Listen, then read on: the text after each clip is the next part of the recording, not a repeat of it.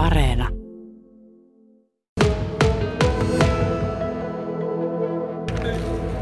Oh, oh. Yksi, kaksi, kolme, neljä. Sieltä se lähtee. Ei tarvitse kahta kertaa käskeä. Noni, meillä on darbukaa ja kontrabasso.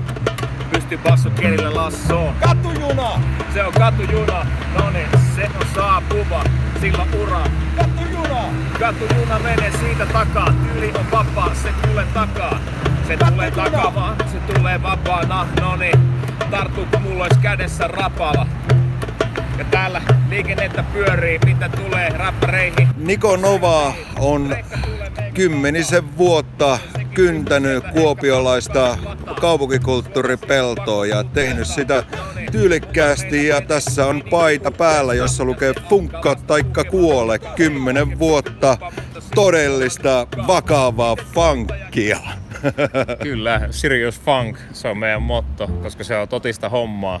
Silloin kun tanssitaan ja levyt pyörii ja hurmostila niin kuin pyritään ja sitten se saavutetaan ja ihmiset tanssii ja ihmisillä on hauskaa, niin se on vakavaa hommaa. Ke- Kerrotko lyhyesti, mitä funkka taikka kuole on? Sen mä tiedän, että se on ainakin musiikkiklubi, mutta se on myös kollektiivi.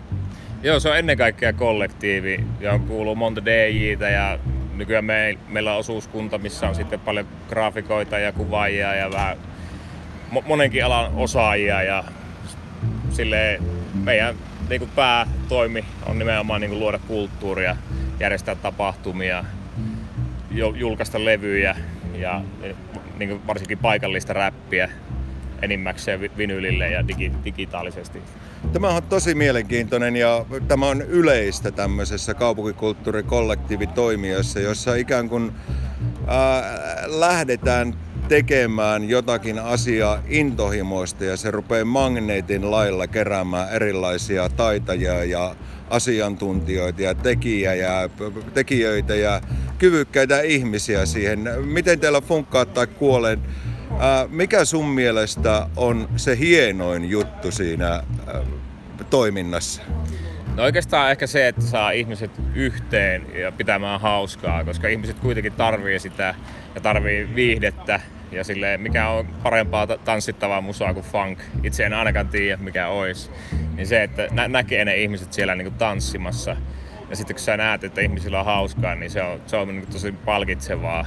Ja sitten niin kuin sä tiedät, että sen pystyy luomaan tyhjästä sillä, että sä viet levarit, mikrofoni, PA-kamat, laitat ne pystyyn, niin se niin kuin seuraava vaihe onkin sitten vaan sau- sauvakävelyä, niin kuin Jaakko Ryynänen sanoi niin kuin, Humuklubilta. joo, humuklubilta kulttuurin tekemisestä, että sitähän se on. Että sitten vaan niin kuin annetaan palaa ja tehdään sitä, niin kuin, mikä tuntuu oikealta ja se, se kyllä välittyy sitten siinä.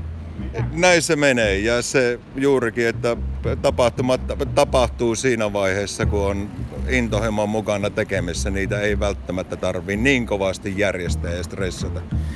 Ei, kyllä se, se tulee niinku puhtaasta halusta silleen ja niinku mekin tehdään niinku paljon vaan niinku yhteiseen pussiin, että ei sitä välttämättä kukaan mitään palkkaa nostele, vaan se on kaikki siihen yhteiseen hyvää, että, että se, periaatteessa asiakaskin voi hyvillä mielin maksaa lipun, kun se tietää, että se menee siihen tarkoitukseen, että ensi kerralla on todennäköisesti vielä kovemmat, bileet ja ko- kovempi line-up esiintymässä, niin se, sehän on siistiä se. Mutta on tämä komenta katsoa tästä vierestä myös kuopiolaisena. Täällä viimeksi oli nuori kaveri 16-17 Pessa Jynkästä, joka duunasi tuota levyllisen räppiä vaatehuoneessa Jynkässä ja sä oot aika hyvin tukenut hänen toimintaa. Minkälaista, millä tavalla sä oot tukenut häntä? Öö, no mä nappasin, kun mä löysin sen YouTubesta aikoinaan ja sitten mä olin se, että tää tyyppi pitää saada keikoille. Sitten mä järjestin sille keikkoja ja tota, sitten mä puhuin niistä keikoista rahaa sillä, että mä oon itekin siellä.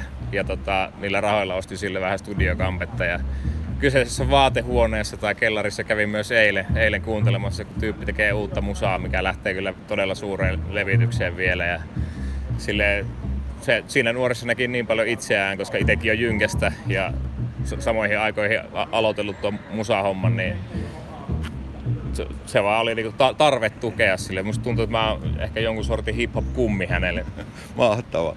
Hei tuota, ää, Kuopion kulttuurikenttä, kaupunkikulttuurikenttä, musiikkikenttä on selkeästi nyt ehkä omassa aallonpohjassaan, mutta kuten juuri äsken totesimme tuossa, että ne tapahtumat tehdään, tarvitaan ne tyypit, jotka innostuu ja rupeaa tekemään omasta intohimoista, mutta on myös aina ne rakenteet.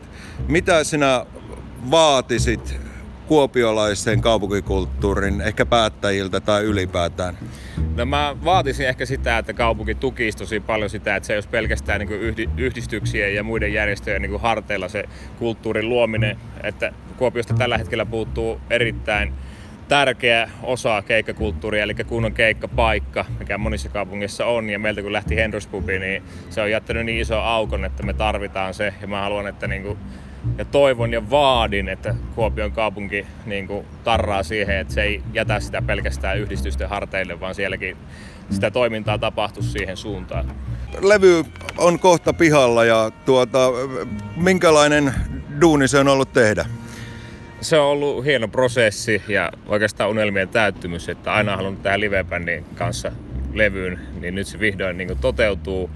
Ja poiketen normaalista työtavasta kun yleensä ostelee valmiita biittejä jostain, että se on aika simppeliä luuppia, niin nyt ollaan päästy niinku rakentaa ihan niinku musaa.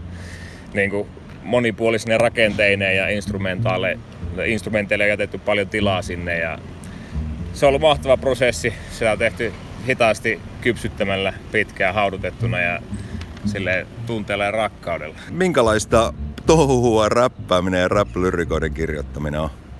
No se on semmoista vähän niin kuin non-stoppia. Että se jotenkin, silloin kun sitä ajattelen, niin sitten se niin kuin tulvii yli. Että se, se tulee niin kuin joka tapauksessa, että, että puolet ajattelusta on melkein riimeen. riimeen ja, ja tota, en mä tiedä, se on itselle tapa silleen, niin kuin ehkä niin kuin käsitellä ympäristöä ja elämää.